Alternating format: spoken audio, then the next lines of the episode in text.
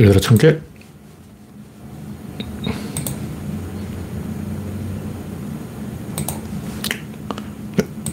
창이 떴습니다. 오늘은 창이 일찍 뜨네요. 네. 박신타머니님이 일발을 꺼냈습니다.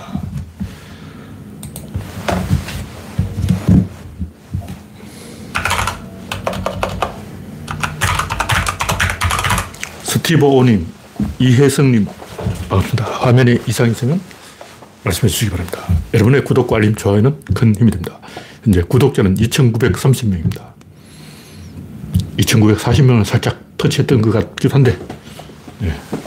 최근에 이 유튜브 초기 화면이 바뀌었는지 뭔가 좀 변화가 있었어요. 그래서 유튜브를 딱 클릭하면 첫 화면이 안 나와요. 아, 나오네요. 첫 화면에 나오긴 나옵니다. 실시간 생방송으로 나오네요. 근데 저장된 것은 2년 전께 나와. 그래서 실시간을 한 번 더 클릭해야 돼.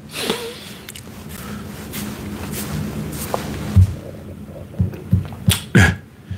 이혜성님, 우선님, 포럼달님, 이영순님, 내 안의 블루오션님, 이상우님, 반갑습니다. 현재 21명이 시청 중입니다. 네. 그러면 성원이 되었다고 보고 시작했습니다. 첫 번째 곡지는 40만 함성이 용산을 포위했다. 뭐, 주최 측 추산은 40만이고, 근데 이번에는 갑자기 뭐, 이 언론이 전반적으로 이 인심이 후해졌어요. 지난번에는 뭐, 만 명 이러더만, 최근에 20만까지 카운트를 올렸어. 이 집회가 하루 종일 계속되는 거기 때문에 중간에 돌아간 분도 있고, 주변에서 구경하신 분도 있고, 이 전체를 파, 파악해야죠. 그냥, 어, 최대한 숫자를 줄여가지고, 음, 경찰 추산 개설하는 거는 음, 해도 해도 너무했죠. 뭐, 근처 비슷하게라도 가야지. 어, 그럼 이타원에도 뭐, 어, 경찰 추산이면 뭐, 천 명, 뭐, 이래서 대비를 안 했다는 거냐? 천인 공란을 만행해요. 경찰 추산이면 뭐, 몇 명 되지도 않는데, 그 왜 그렇게 경찰이 많이 와서 집회를 감시하고 있냐고. 말이 안 되는 거죠. 네. 이상우님, 김태일러님, 이스타님, 반갑습니다. 현재 32명이 정, 시청 중입니다. 하여튼, 저쪽에서도 계속 맞불 집회를 놓고 있는데, 아주 어리석은 얘기예요. 이렇게 하면 용산 주변이 더 시끄럽기만 하죠. 우리가 떨을수록 저쪽은 가만히 있어야 이게 이제 계속 하다가 지쳐가지고, 어, 가라앉게 되는데, 이명박 때처럼 그렇게 되는데, 저렇게 맞대응을 하면 누가 이기는지 한번 해보자 이거 아니야. 그럼 저쪽은 우리 태극기니까 이거 뭐 갈 데도 없고 뭐 파고다 공원에 가서 앉아 있는 것도 지치고 계속 집회날 나오겠다. 그러면 보수 꼴통들이 우리가 더 독종이고 더 악진다. 이러면 젊은 사람들은 우리는 이제 시작이다 하고 또 20대 끌어모으는 거예요. 세대결, 총력 대결, 뚝심 대결로 가면 우리 단순하게 생각하면 보수 꼴통 이기는 것 같지만 이렇게 이제 주말마다 집회하는 게 하나의 문화로 정착해 버리면 이거 뭐 5년 가는 거죠. 그렇게 국민을 힘들게 하면 반드시 후과가 있다는 거예요. 그 개고생한 사람들이 촛불 집회에 매일 나갈 사람들이 그냥 안 넘어가. 정권 바뀌었다고 그냥 막, 어, 조용하게 끝나는 문제가 아니에요.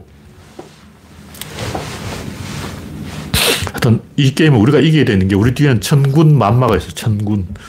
천군이 누구냐 하면 김건희 군이고 만마가 누구냐 하면 서결바예요. 우리 뒤에는 김건희와 윤석열이 있기 때문에 뭐 조용해지려고 하면 김건희가 사고 한 방 딱 때려주고 또 한 번 이제 분위기가 식을 때쯤 되면 윤석열이 한 방 쳐주고 오늘 또 한 방 해주더만. 어, 와.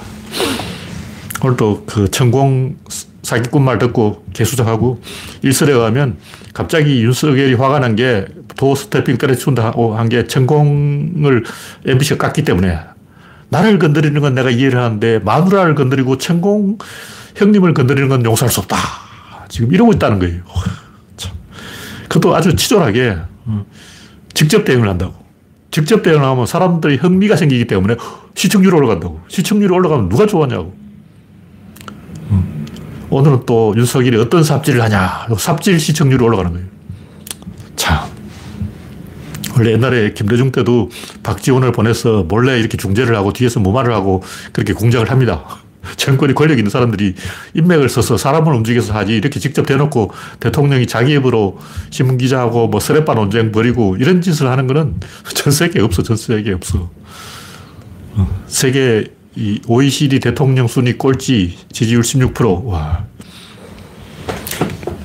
이건 이렇게 이제 대결을 가면 할배들이 우리 할배들이 더 악질이기 때문에 성산이 있다 이렇게 생각하는 착각이 판이 점점 커져. 여기에 계속 새를 키우는 게 누구냐? 김건희, 윤석열이라고. 이태원 참사는 그걸로 지나갔다고 치고 이제 김건희 참사가 나오고 윤석열 참사가 나오는 거야. 뭐 어쩔 수가 없는 거예요. 무의식 속에 계속 사이기 때문에 이게 뭐 본인들은 우리는 사이코패스라서 괜찮다 이러겠지만 제가 볼때 이, 이 양반들이 약간 사이코패스 성향이 있을 뿐 100% 사이코패스가 아니에요. 우리가 계속 때리면 내상을 입니다. 물론 내상을 안 입을 수도 있는데 그건 이명박이고 내가 볼 때 윤석열은 내상을 입습니다. 태극기가 맞불을 지르는 것은 아주 어리석은 짓이다. 네, 다음 곡기는 매일경제 뒤늦게 팩트체크. 참사가 일어나고 24일이 지났어요. 24일. 3주일 하고도 3일이 더 지났다고. 뒤늦게 매일경제가 팩트체크 한다고 국가 책임이 있다. 재난안전법이 있고 경찰관 직무집행법이 있고 헌법이 있고 다 나와 있다. 이렇게 이야기하고 있는데 아주 비겁한 짓이죠. 이게 국가 책임이라는 건 초등학생 또래요. 아니, 이게 뭐 책임 무슨 상관이야. 사람이 말면 모이면 그게 경찰 책임이지. 책임 감당을 못하면 어쩔 거야. 책임 있다고 해서 경찰이 손 놔버려도 된다는 건 아니에요. 주체책은 1차 책임이고 주체책이 있어도 경찰은 책임이야. 경찰은 책임 무한 책임이에요. 안 그러면 세월호 때는 해경을 왜 그렇게 씹었냐고. 해경 폐지한 다음에 왜 그랬어? 해경이 무슨 죄가 있어? 해경 오히려 많은 목숨을 구했지. 그런데도 해경을 질타하고 비판한 거는 이런 사건이 또 일어날까봐 그런 거예요. 근데 만약 이 냉정하게 따져버리면, 만약 이게 미국에서 재판 붙어버리면, 돈 많은 변호사 써가지고, 어, 무죄 나올 수 있어요. 이준석 선장이나 해경은 무죄, 무죄. 미국에서 재판은 이건 무죄예요. 경찰이 뭐, 무슨 죄가 있냐고. 근데 한국에서 유죄를 때리는 이유가 뭐냐? 재발을 막으려는 거예요. 그러니까 경찰관, 소방관 다 유죄입니다. 많은 사람들이 경찰은 고생했는데 뭐 소방관은 고생했는데 이런 감상주의적인 태도로 빠져나가려고 그러는데 전쟁 때는 그런 거 없어요. 전쟁 때는 뭐 용감한 군이 먼저 죽습니다. 전쟁 때는 제일 히어로가 제일 먼저 뒤지는 거야. 그게 전쟁이라고. 그리고 전쟁에서 이기든 지든 제일 고생한 제일 용감한 병사를 한 번 더 전투에 투입시키는 거예요. 왜냐하면 그 병사 아니면 못해. 어리버리한 놈들 보내봤자 적의 토치카를 깨부술 수가 없다고. 제일 유능한 사람을 보낸다고. 그 전쟁 때는 소대장이 제일 먼저 죽어. 그래서 뭐 여러분도 군대 갈 때 이야기 많이 들어갔을 거예요. 군대 가서는 딱 중간에만 서 있으라. 잘났다고 앞서지 말고 뒤 처지지도 말고 중간에만 서 있으라. 그래야 죽을 확률이 적다. 제일 용감한 병사가 맨 앞에 선다고. 제일 먼저 죽는 거야. 이거 똑같은 거예요. 집단이 위기에 대응하는 것은 뭐 잘했고 못했고 따지는 게 아니야. 그냥 매뉴얼을 그렇게 만듭니다. 그렇게 안 하면 죽기 때문에. 네. 여튼 북한에 삐라를 날리는 것도 이게 위험을 방치하는 반헌법 행위예요. 삐라를 날리면 북한이 맞대응을 할 건데 그 자체로 국민의 목숨을 위태롭게 하는 거예요. 그게 안전을, 국민의 안전을 보장하는 거냐고. 삐라, 이거는 굉장히 강력하게 말려야 됩니다. 이게 법이 어떻고 간에 위헌이 위헌. 북한이 맞대응을 하잖아. 가만히 있냐고. 이건 상식인데 이 상식을 가지고 뭐 법이 어떻고 환장하는 환장. 그 어떤 사람 개인적으로 자기 집 뒷마당에다 방사능 물질을 끌고 모아놨다. 그럼 어쩔 거냐고. 어, 뭐, 개인이 사유지에 지가 뭐 자기 집 뒷마당에서 방사능 물질을 모아놓거나 말거나 무슨 상관이야. 이러면 다 죽습니다. 실제 미국에서 그런 일이 있었어요. 어떤 중학생이 아버지 꼬물차 트렁크에다가 방사능 물질을 많이 끌고 모아놓은 거예요. 그 당시 미국에서는 법이 허술해가지고 냉장고 뒷면에 방사능 물질이 있었어요. 근데 그 똑똑한 중학생이 냉장고 뒷면에 방사능 물질이 있다는 걸 알고 이 고철 폐기물 수집장에 가서 방사능 물질을 많이 끌어서 어, 자기 집 아버지 꼬물차 트렁크에다가 그걸 쌓아놓은 거예요. 근데 그걸 한 곳에 계속 쌓으면 어떻게 되냐. 열이 나는 거예요. 이게 임계 근처까지 갔다고. 폭발은 안 했는데 굉장히 뜨거워집니다. 방사능 물질을 한 곳에 모아놓으면 안 돼요. 그래서 그 중학생 수명이 5년 정도 짧아졌다는데 그 중학생한테 너 수명 5년 짧아졌다고 어른들이 이야기하니까 내가 100살까지 사는데 뭐 100살에서 5년 빼봤자 95살 무슨 상관이냐. 개념 없는 녀석이, 개념 없는 녀석. 100살 때 5년 짧아지면 괜찮은데 20살 때 5년 짧아지면 어쩔 거냐고. 암은 젊었을 때 암 걸리면 엄청 이게 빨리 진행돼요. 네, 다음 곡지는 웃긴 천공 하여튼 천공님이 이 도삽질 그만하랍시다 하고 명령이 떨어지니까 바로 이 윤석열이 천공의 부하 행동을 했다 그러는데 천공한테는 충성하고 국민한테는 배반하고 천공 이름 뒤집으면 공천이 되는데 하여튼 대가리에 천공이 난 인간이 틀림없어요. 이런 얼굴 생긴 거나 행동하는 거나 무슨 사이비 종교 이름도 있더라고요. 무슨 신선도인지 뭐 옛날에 그 종교단체를 만들어서 이름이 있었어요. 종교 이름이 있었다고. 그 해산했다 그러는데 그 이게 두 번째 사이비 종교예요. 두, 사이비 종교 한번 만들었다가 어, 해산하고 또 사이비 종교 만들었어. 네, 다음 곡지는 이준석의 일치. 빈곤 포로는 이 말은 학술적 용어예요. 세계적으로 다 쓰이는 말이라고. 근데 이준석이 이야기했는데 내가 지난번은 자세히 안 봤는데 다시 읽어보니까 이준석이 바른 말을 했더라고요. 포르노 세 글자에 꽂힌 사람은 이 논쟁이 굉장히 오래된 논쟁인데 이 오래된 논쟁에 대해서 고민을 한 번도 안 해본 쓰레기라는 걸 인정했다. 이준석 말이에요. 근데 이거 제가 잘 쓰는 표현이 이준석을 좀 쓴 것 같은데 이 양반이 머리가 좋은가 봐. 이 정도 레토릭이 나오는 사람이 잘 없어요. 그러니까 쓰레기다 하는 거는 진중권 어법이고 쓰레기 인정을 했다 하고 여기서 한 번 더 꼬아주는 글재주가 이준석이 진중권보다 IQ가 3이 더 높아. 이준석 한 번 더 꼬아주는 맛이 있는데 진중권은 그냥 쓰레기다, 미쳤다, 그 정도밖에 말 못해요. 그러니까 빈곤 포르노 이게 옛날부터 문제가 된 그 전 인류의 고민거리라는 걸 모르고 마치 처음 들어본 사람처럼 포르노 세 글자에 만 꽂혀가지고 포르노 포르노 하고 떠드는 놈들은 이 문제를 생각을 안 해본 놈들이야. 다시 말해서 사회의 변화에 관심이 없고 상식이 없고 인류의 문제에 대해서 한 번도 이 어, 신문 기사도 제대로 안 읽어본 놈이에요. 윤석열은 모르죠. 빈곤 포르노를 아마 처음 들어봤을 거예요, 윤석열은. 옛날부터 나온 얘기예요. 정치적 올바른 이야기 나올 때부터 이게 문제가 됐어요. 그래서 독일 같은 데는 이 불이익 돕기를 안 합니다. 그냥 불이익 돕는 행동 그 자체가 빈곤 포르노예요. 범죄야, 범죄. 불이익한테 돈 주는 건 범죄라고. 왜?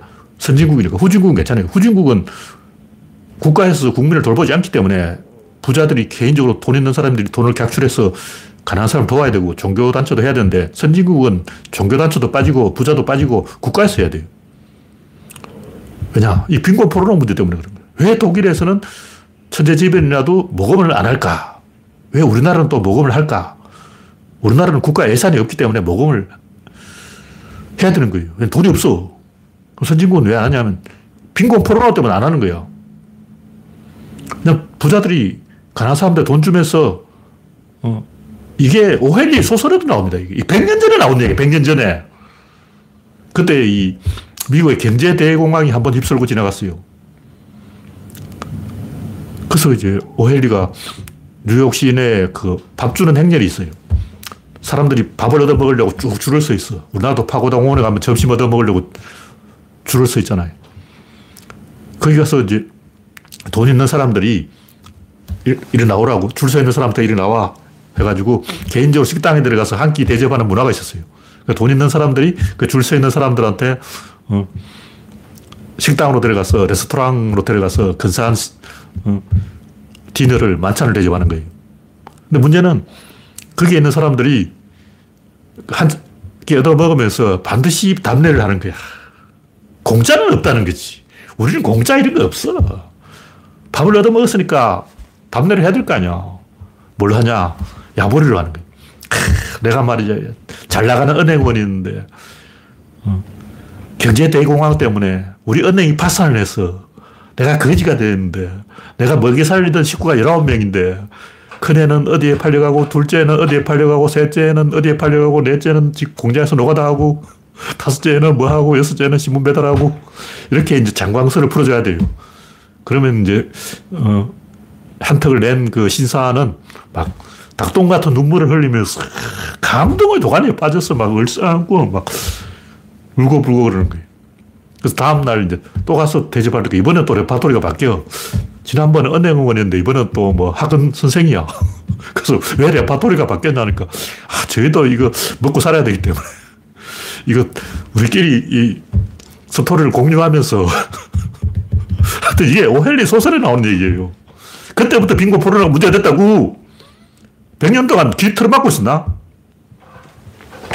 그때부터 공짜는 없다. 이런 얘기 있었어요. 가난한 사람들한테 밥 사주는 게 이게 자선이 아니고, 음, 저급한 거래예요. 물론 해, 자선을 해야 될 때 해야 됩니다. 왜냐하면 국가에서 못하면 못 줄 수 없죠. 경제대왕 때도 국가에서 자선을 못하니까 그렇게 자발적으로 민간인이 자선하는 거예요. 그건 잘못된 게 아니야. 그러나 이게 굉장히 중요한 문제라는 걸 알아야 됩니다. 어쨌든 이번 사태의 본질은 이태원 참사가 아니고 줄리 참사의 본질은 이 걸핏하면 요즘 또 본질 본질 그러더라고. 대통령실이 무슨 발표한다면 그건 본질이 아니야. 그럼 삽질이냐. 본질이 아니고 삽질이야. 삽질은 킴 카다시안, 페리스 힐턴 흉내낸 거 아니야. 셀럽 행동을 한 거라고. celeb들도 그런 짓 하다가 옛날부터 욕을 태배기로 쳐먹었어. 응. 페리스 힐턴, 킴 카다시안 얼마나 욕먹었냐고. 줄리도 그런 페리스 힐턴 하는 짓을 따라하면 욕을 먹어요. 이 양반들은 욕을 많이 쳐먹었어. 저질 설렙 행동을 하는 거죠. 네, 다음 꼭지는 얼빠진, 얼빠진 한겨레 기자. 이건 별게 아닌데, 신문 기자들 수준이 낮다 이 얘기를 하는 거예요. 그러니까, 신문 기사 제목이 백제인이 하트를 사랑한 이유 개소리 하고 있네. 무슨 하트냐고. 내가 볼 때 그 사진을 네 가지 올려놨는데 네 개 다 하트가 아니에요. 첫 번째 사진, 이거는 그냥 반짝이 반짝이. 그 나뭇잎 모양인데 왜 이렇게 반짝이가 이렇게 밑에 뾰족하게 되냐면 그건 하트라서 그런 게 아니고 동그랗게 하면 그 우그러져요, 우그러져. 찌그러진다고. 뭐 귀걸이 보면 끝에 보면 납작한 게 있는데 끝이 나뭇잎처럼 뾰족하게 돼 있어요. 그걸 그렇게 해놓은 걸로 그 맥을 딱 넣어놔야 쉽게 안 찌그러지기 때문에 휘어지지 말라고 그렇게 한 거예요. 안 그러면 휘어져. 이건 하트가 아닙니다. 두 번째, 마른 뭐 구멍 위에 뾰족하게 되어 있는데 그 밑에 투조를 했기 때문에 밑에 마른 뭐 구멍 때문에 그렇게 한 거예요. 그 투조라서 그런 거야. 그건 하트가 아니야. 투조를 하다 보면 그렇게 돼. 그세 번째 사진은 그 두꺼비 모양이 있는데 그 돌기가 있어요. 별자리 모양의 돌기가 있는데 그 돌기 때문에 위로 이렇게 말린 거예요. 네 번째 사진도 이건 가야토기에 많은 불꽃문인데 하트가 아닙니다. 그러니까 얼빠진 한결의 기자가 백제인은 왜 하트에 꽂혔나 하고 사진을 네 가지 올렸는데 내가 볼 때 네 가지가 다 하트가 아니라는 거죠. 무슨 하트야? 정신 나가는 거 아니야? 뭐 이거는 별로 중요한 얘기는 아닌데 제가 이런 얘기를 하는 것은 인간들이 도대체 생각이라는 걸 안 한다는 얘기를 하는 거예요. 제가 요즘 생각에 대해서 글을 쓰고 있는데 생각을 안 한다는 증거 딱 들켰잖아. 생각을 왜 안 하냐고. 그게 무슨 하트냐고. 백제에 무슨 하트가 있어. 미친 거 아니야. 이, 이 신문 기자는 정신과 상담을 받아봐야 돼 신, 한겨레 신문이라는 게 얼마나 할 일 없는 신문인지 모르지만 이렇게 정신병자 수준의 개소리를 신문 기사라고 써놓으면 안 돼요. 좀 생각을 해보고 이 뇌를 장식용으로 붙여놓은 게 아니야. 그게 무슨 하트냐고.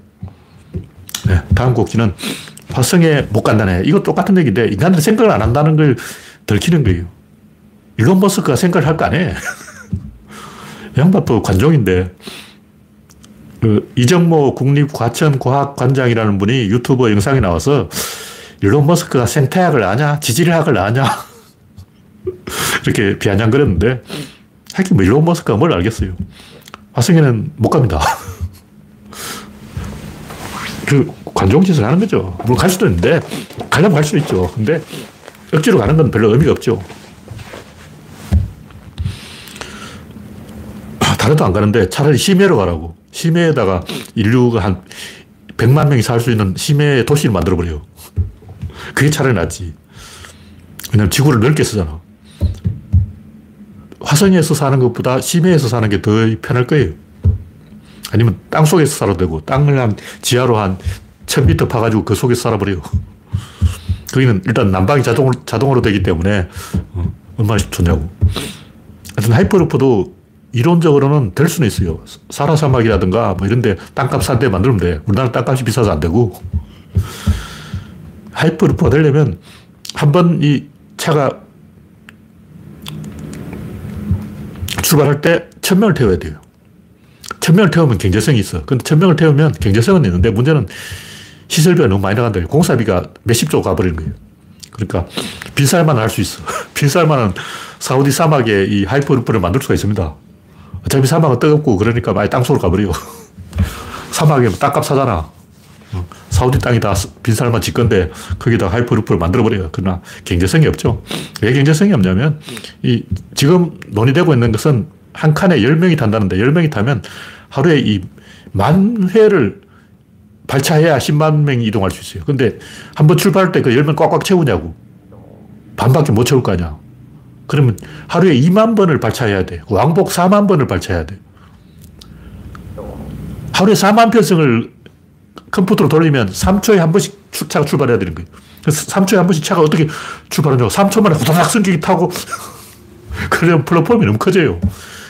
그리고 이제 분기 문제가 생기는데 이 플랫폼 안에서 분기 문제는 거예요. 가다가 중간에 뭐 대전역에서 분기하는 그 얘기 아니고 플랫폼 안에서 들어가는 문제가 생기는데 이걸 제대로 하면 그 플랫폼이 서울역 10배로 커져요. 그러면 KTX가 더 낫지. 아무 의미가 없는 거죠. 억지로 할 수는 있어요. 근데 억지로 하, 한다는 거는 뭐 자기 부상을 쳐도 되고 초음속 여객기도 되고 안 되는 게 어딨어 다 되지. 근데 현실성이 없는 거죠. 경제성이 없는 거고 경쟁력이 없는 거예요.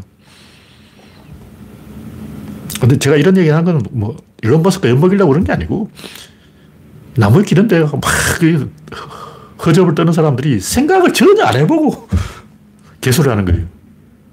이 얘기 나온 지 언제냐고. 2010년, 아, 지금 한 10년 다 돼가네, 10년 다 돼가네. 그때부터 제가 나무위키에서 이 하이퍼루프를 어떻게 기술하는지 쭉 보고 있는데 하여튼 초반에는 가관이었어요, 가관. 그 조금 나아졌어. 요즘 조금 비판이 생겼는데 초반에는 전부 막 찬양 일, 일변도 있죠. 네, 다음 곡기는 미국 흑인 문제는 가정 붕괴의 문제다. 네, 현재 82명이 시청하고 있습니다. 이, 여러 번 얘기했는데 단순히 이게 이제 인종차별적인 관점에서 인종 문제로 생각하는 것도 위험하고 이게 굉장히 골치 아픈 문제예요. 이게 백인 탓을 해도 안 되고 흑인 탓을 해도 안 되고 1차적으로는 어, 가정이 붕괴된 때문이다. 근데 그 이전에 부족이 붕괴되어 있었고, 그 이전에 역사가 붕괴되어 있었고, 그 이전에 노예제도가 있었고, 굉장히 골치 아픈 문제예요. 그러니까, 가정이 붕괴된 문제니까, 그럼 가정을 복원하면 되겠네. 그럼 통일교를 믿으면 되냐? 한때 미국에서 통일교가 인기를 끄는 게, 미국이 가정 붕괴가 일어났기 때문인 거예요. 요즘 또 교실 붕괴죠. 가정 붕괴 다음은 교실 붕괴. 교실 붕괴를 해결하려면 한 반에 60명으로 인원을 늘려야 돼요. 인원이 너무 적으면 교실 붕괴가 일어나는 거예요. 모든 수업을 그렇게 하면 안 되고 수업에 따라서 영어, 수학 이런 거는 좀 적게 하고 예체능은 좀 숫자를 늘리고 이렇게 어, 융통성 있게 편성을 해야 돼요. 하여튼 이 기사에 나온 이야기하면 뭐 미국 가정이 특히 흑인들은 대부분 가정이 붕괴돼서 집에서 밥 먹는 애가 별로 없다. 다 나무 집에서 밥을 얻어 먹고 있다. 뭐 그런 얘기죠. 그래서 제가 이 문제에 대해서 이야기하는 게 풀뿌리 사회주의가 필요하다. 여기 또 질문이 있어서 제가 답을 한 게 옛날에 조금 그런 유행이 있었어요. 정교조 나오고 막 어, 중앙 권력을 장악하기 전에 지방 권력부터 장악하자. 그때는 군 의회, 면 의회 뭐 이런 것도 있었어요. 요즘 이장 선거는 한지 모르겠는데 한때 그 면 의회, 군 의회 이거 하다가 때려 치웠잖아요. 지금 시의회하고 구의회밖에 없죠. 하도 말이 많아가지고 수준이 안 돼. 근데 제대로 하려면 그걸 해야 돼요. 그래서 우리가 이 면 의회부터 장악하자. 아니, 동의회도 만들자. 동네 이제 주민이 10명인데 의원 10명을 뽑아서 모든 동민이 주민이 되는 거예요. 이게 서비스식이죠. 서비스는 그렇게 하고 있어요. 1년 투표를 40분 해. 하여튼, 이, 지금 종교가 하고 있는 기능을 시민단체와 정치단체가 장악해야 된다는 거예요. 왜냐하면 시민단체와 정치단체는 그래도 검증을 하는데 종교 집단은 검증을 안 하잖아. 물론 시민단체도 검증 안 하는 사이비가 있지만 그나마 시민단체는 조중동이 맨날 씹잖아. 검증 안 된 권력은 다 가짜예요. 그래서 종교단체는 검증이 안 되기 때문에 종교단체가 가진 권력을 시민단체나 정치단체가 뺏어와야 한다. 뭐 그런 얘기죠. 우리나라는 그렇다 치고 후진국은 풀뿌리 사회주의가 더 절실하다. 우리나라 옛날에 뭐 농활 하고 버나루도 운동하고 어, 농민 속으로 이런 얘기 했는데 그 같은 맥락이에요. 후진국에는 그게 필요한 거예요. 자기 주변에 대학 나온 지식인이 한 명도 없다. 그러면 굉장히 위태로워집니다. 사람이 불안해지고 겁이 많아지고 국임당을 찍게 돼요. 왜 국임당을 찍냐? 불안해서 그런 거예요. 네, 다음 곡지는 결정론과 확률론. 이게 뭐 별로 중요한 얘기는 아닌데, 확률론이 이겼다. 이렇게 이제 말은 나와 있는데, 제가 볼 때 이 확률론하고 결정론이 이 정면으로 배치된 이야기 아니에요. 억지, 억지. 애초에 결정론이 뭐 모든 것이 정해져 있다. 이 개소리고, 그냥 농담 삼아 해볼 수 있는데, 무슨 얘기냐면, 결정론을 부정하는 확률론 그 자체가 자세히 들으면 그게 또 결정론이에요. 무슨 님? 확률론적 결정론. 검색해보면 나옵니다. 확률은 확률인데 그게 또 결정론이야. 그런 얘기가 많아요. 그러니까 뭐 미세하게 소립자 단위로 결정되어 있는 건 아닌데 왜 그러냐면 그렇게 결정되어 있을 필요가 없어요. 다시 말해서 의사결정에는 그 위치와 운동량이 중요한 게 아니야. 그러니까 소립자의 위치와 운동량을 정확히 알면 미래를 예측할 수 있다. 이게 결정론인데, 그, 이 의사결정은 위치와 운동량이 중요한 게 아닙니다. 그거 상관없어. 개소리라고. 그래서 결정론은 애초에 있는 센서고, 확률론도 자세히 들어보면 그게 또 결정론이에요. 말이 확률론이지, 이게 근본적으로 넌센스라는 거죠. 그럼 정답은 뭐냐? 정답은 존재는 성질이 없다. 이겁니다. 존재는 어떤 성질이 없어요. 그 존재를 가지고 따지는 건 이건 이제 물리적 실제론으로 들어가야 되는데 실제론이냐 유명론이냐 아, 이것도 논쟁해야 돼요.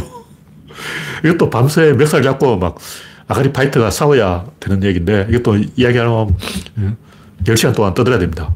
간단히 결론부터 얘기하면 이 실제론이 옳다. 실제론이 뭐냐면 의사결정은 객체 안에서 내부 상호작용을 이런다. 이게 바로 구조론이라고. 실제가 뭐냐 구조예요. 그래서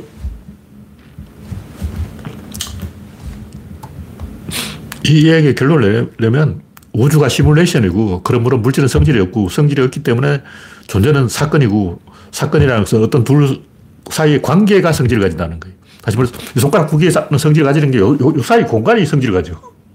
왜냐면 여기 변해. 손가락은 안 변해. 근데 요 간격은 변하잖아. 성질을 가지려면 변화가 있어야 되는데 뭐가 변하냐고. 변화가 성질이라는 거죠. 근데 원자로는 쪼갤 수 없다고 정의되어 있는데 쪼갤 수 없다는 건 변화가 없다는 얘기예요. 변화가 없으면 성질이 없는 거야. 근데 물질은 변화가 없습니다. 성질이 없는 거예요. 물질은 성질이 없어. 이, 이, 이게 이제 본질이라는 거죠. 성질이 없기 때문에 어, 확률로 갈 수밖에 없다. 왜냐면 성질이 없으니까. 성질이 없으면 뭐냐? 수학이죠. 근데 세상은 결국 수학으로 되어 있다는 거죠. 근데 수학은 원래 이 확률입니다. 왜 그러냐면 수학은 이 나누어서 떨어지지 않는 게 있어요. 그러니까 비대칭이라고. 제가 바둑의 빅이라고 그랬는데 바둑에는 빅이 사실은 굉장히 많아요. 패싸움, 패도 원래는 빅이에요. 패가 왜 생겼냐면 빅이 만들어지면 그 빅을 방지하는 룰 중에 하나가 패예요. 그러니까 방금 따낸 자리에 바로 대따내기 하면 무한순환이 되기 때문에 계속 제자리에서 뺑뺑이를 논다고. 그럼 바둑이 승부가 안, 진행이 안 되는 거예요. 그래서 패싸움을 하는데, 패도 여러 가지가 있는데, 판빅이 되는 패가 있어요. 그러니까 무승부가 되는 패가 있다고. 굉장히 골치 아프게 바둑이 꼬여버리면 바둑판 전체가 나가리가 돼서 무승부가 되어버리는데, 원래 룰을 만든 것은 무승부를 방지하기 위해서 승부차기를 도입한 거라고. 무승부가 있으면 안 되잖아. 왜 승부차기를 하겠냐고. 야구는 또 승부치기도 있어요. 왜 승부치기, 승부차기가 도입되냐? 무승부를 방지하기 위한 거예요. 무승부를 방지한다는 게 뭐냐면 이게 사실 바둑이라는 게 공정하지 않습니다. 허기 유리, 유리한 거예요. 원래 100% 공정하다는 것은 없어요. 다시 말해서 이 우주는 대칭이 아니라는 거죠. 그리고 어떤 집합이든 반드시 하나의 비대칭이 있습니다. 이건 있을 수밖에 없어요.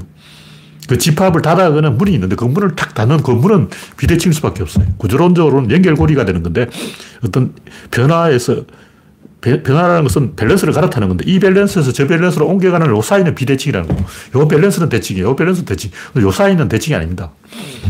그래서 수학은 비대칭이기 때문에 확률로 갈 수밖에 없다. 왜냐 그러니까 결정론이냐 확률론이냐 이 말은 그리고 이 우주가 물질에서 성질이 나오냐 수학에서 성질이 나오냐 이런 얘기고 구조론의 결론은 성질은 수학이다. 왜냐 아까 얘기했 손가락은 안 변해. 근데 사이가 변한다고. 성질은 손가락에 없어. 이 손가락이 물질이야. 그럼 물질은 성질이 없어. 요, 요게, 여기에 이제 성질이 있는 거죠. 그래서 이 지금까지 나온 확률론은 말이 확률론인지 자세히 들어보면 확률론적 결정론이니까 가짜 확률론이다. 뭐 그런 얘기예요.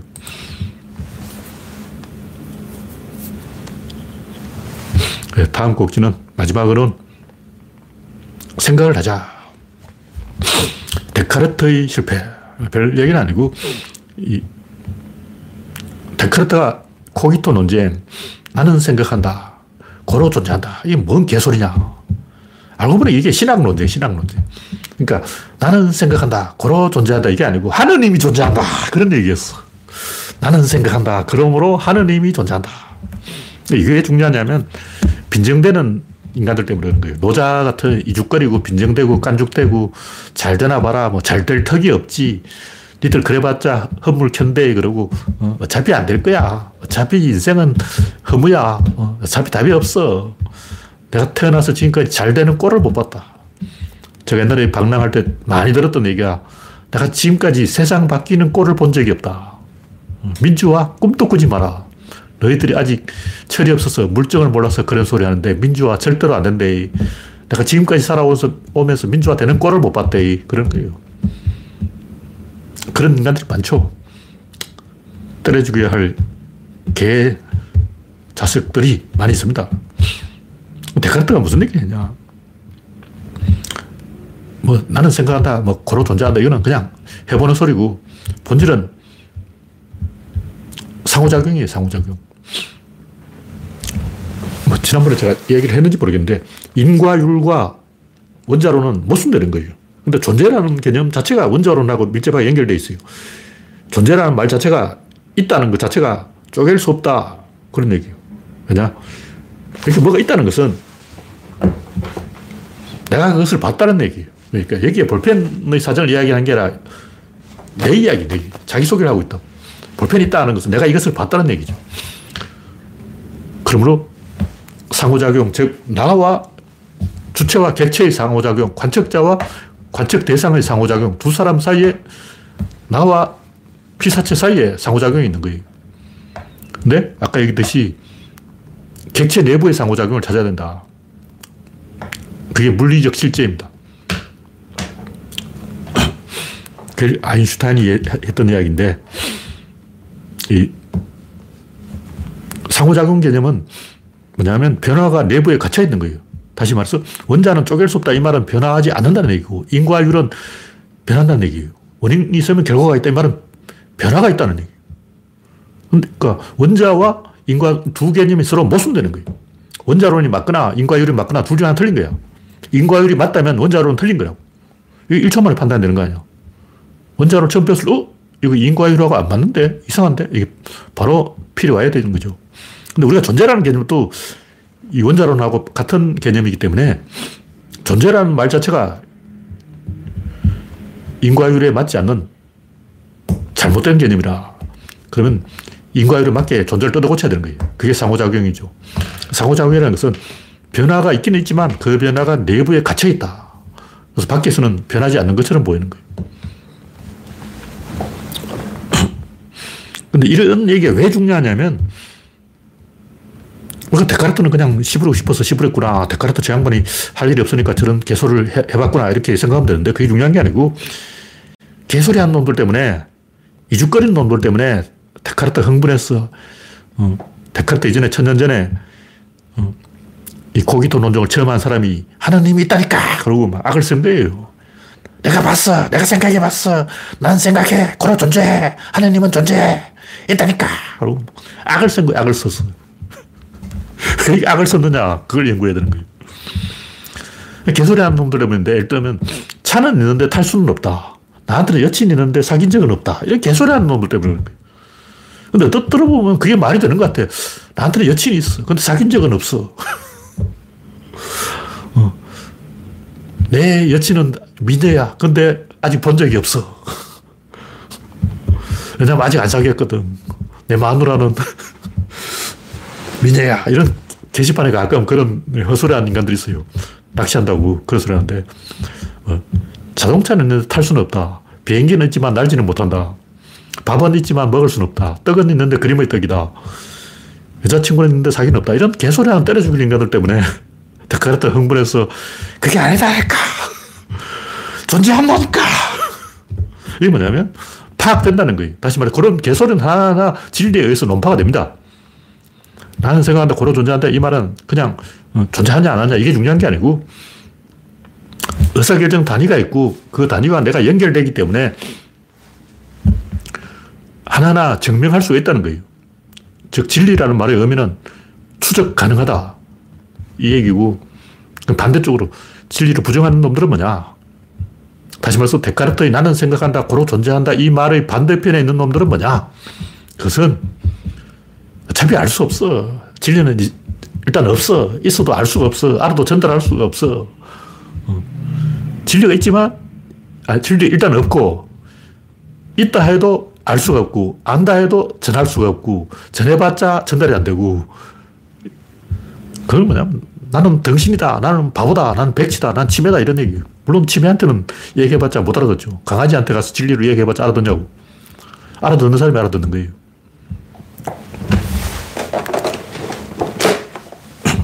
그래서, 우리 처음 달을 딱 봤을 때, 아, 저 달에 갈 수 있다. 이런 생각을 해야 되는 거예요. 연결된다는 거죠. 연결되지 않는 존재는 없는 거예요. 그래서 결론은 우리가 이 좀 세계관을 바꾸고 관점을 바꾸고 사고방식을 바꾸고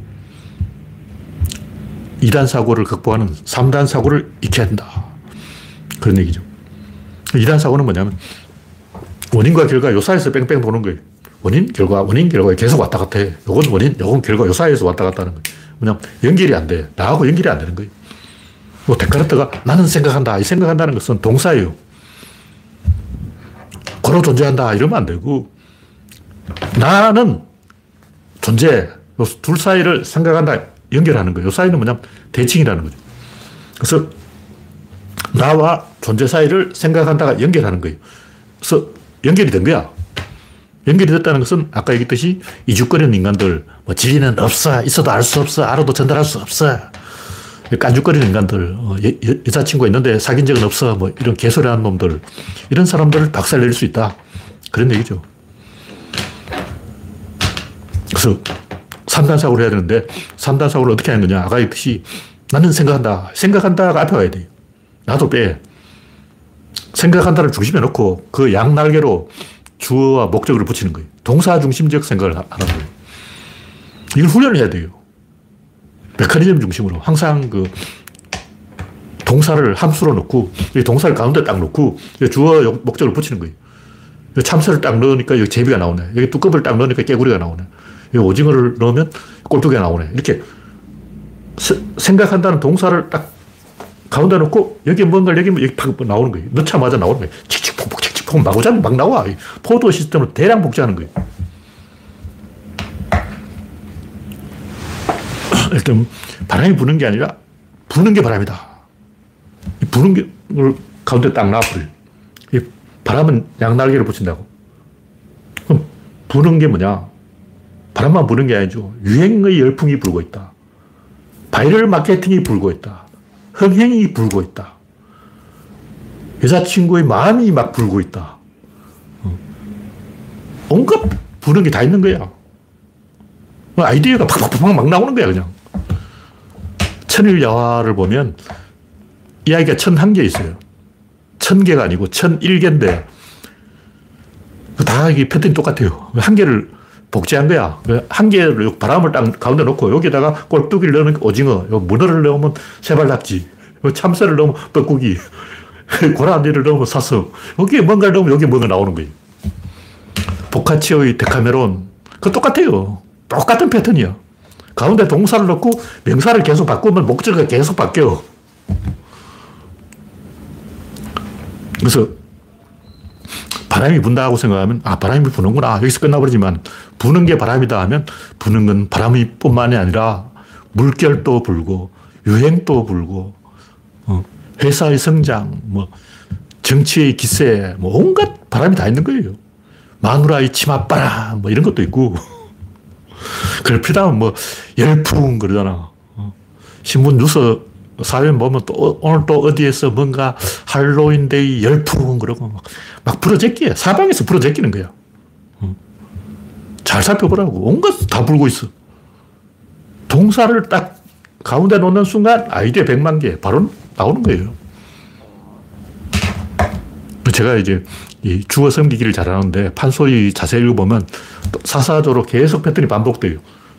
뭐 뻐꾸기는 뻐꾹 뻐꾹 그러고 뭐 이쪽에는 또 뭐 참새가 짹짹 그러고 막 계속 같은 패턴을 쭉 나열하는 거예요. 그래서 그 변광세 가루지기 타령에 보면 조선 시대에 사용했던 한약의 약재림 전부 다 나와요. 그러니까 조선시대 한약방에 사용했던 한약재 모든 약재림 다 나온다는 거죠. 그런 식으로 그 판소리 공부를 하면 조선시대 그 대학 교육에 대학 교육 판소리 12마당을 뺐다 하면 대학생 그 졸업장 줘버려요. 판소리 그 내용 중에 그만큼 많은 풍부한 지식이 들어있는 거예요. 그럼 조선시대 사람들이 왜 그 판소리 듣고 앉아 있나? 어, 판소리 그 병강세 할아버지가 막 병강세전 가루지기 타령을 부르면서 무슨 병에는 무슨 처방, 무슨 병에는 무슨 처방, 무슨 병에는 무슨 처방, 학질은 요렇게 떼고, 두통은 요렇게 떼고, 간질은 요 처방. 다 말해주는 거야. 그러면 그 조선시대 판소리 지은 아저씨는 어떻게 그 판소리 이야기를 그 3시간짜리 타령을 다 지어냈을까? 포도 시스템을 돌린 거예요. 아까 여기 바람을 딱 넣고 여기 참새 딱 넣으면 짹짹 나오는 거야. 여기 돼지 넣으면 꿀꿀 나오고 강아지 넣으면 멍멍 나오고 계속 나온다고. 대량 생산하는 거죠. 그냥 막 생각해서 하루 종일 생각해도 아이디어 안 나와. 그러니까 조선시대 판소리 지어낸 아저씨는 아이디어의 그 포더 시스템을 공장을 돌렸다. 그런 얘기죠. 그 공장을 돌리려면 가운데 동사를 딱 함수로 딱 갖다 놓고 쪽에다가 상수를 넣고 미지수를 도출하는 거예요. 이쪽에 팍 넣고 팍 나오고 팍 넣고 팍 나오고 이렇게 어, 방앗간에 국수 뽑듯이 계속 막 돌리는 거예요. 그렇게 창의를 해야지 그냥 막 머리를 쥐어짜고 아, 이렇게 하는 거는 창의 아니에요. 네, 오늘 이야기는 여기서 마치겠습니다. 참석해주신 97명 여러분 수고하셨습니다. 감사합니다.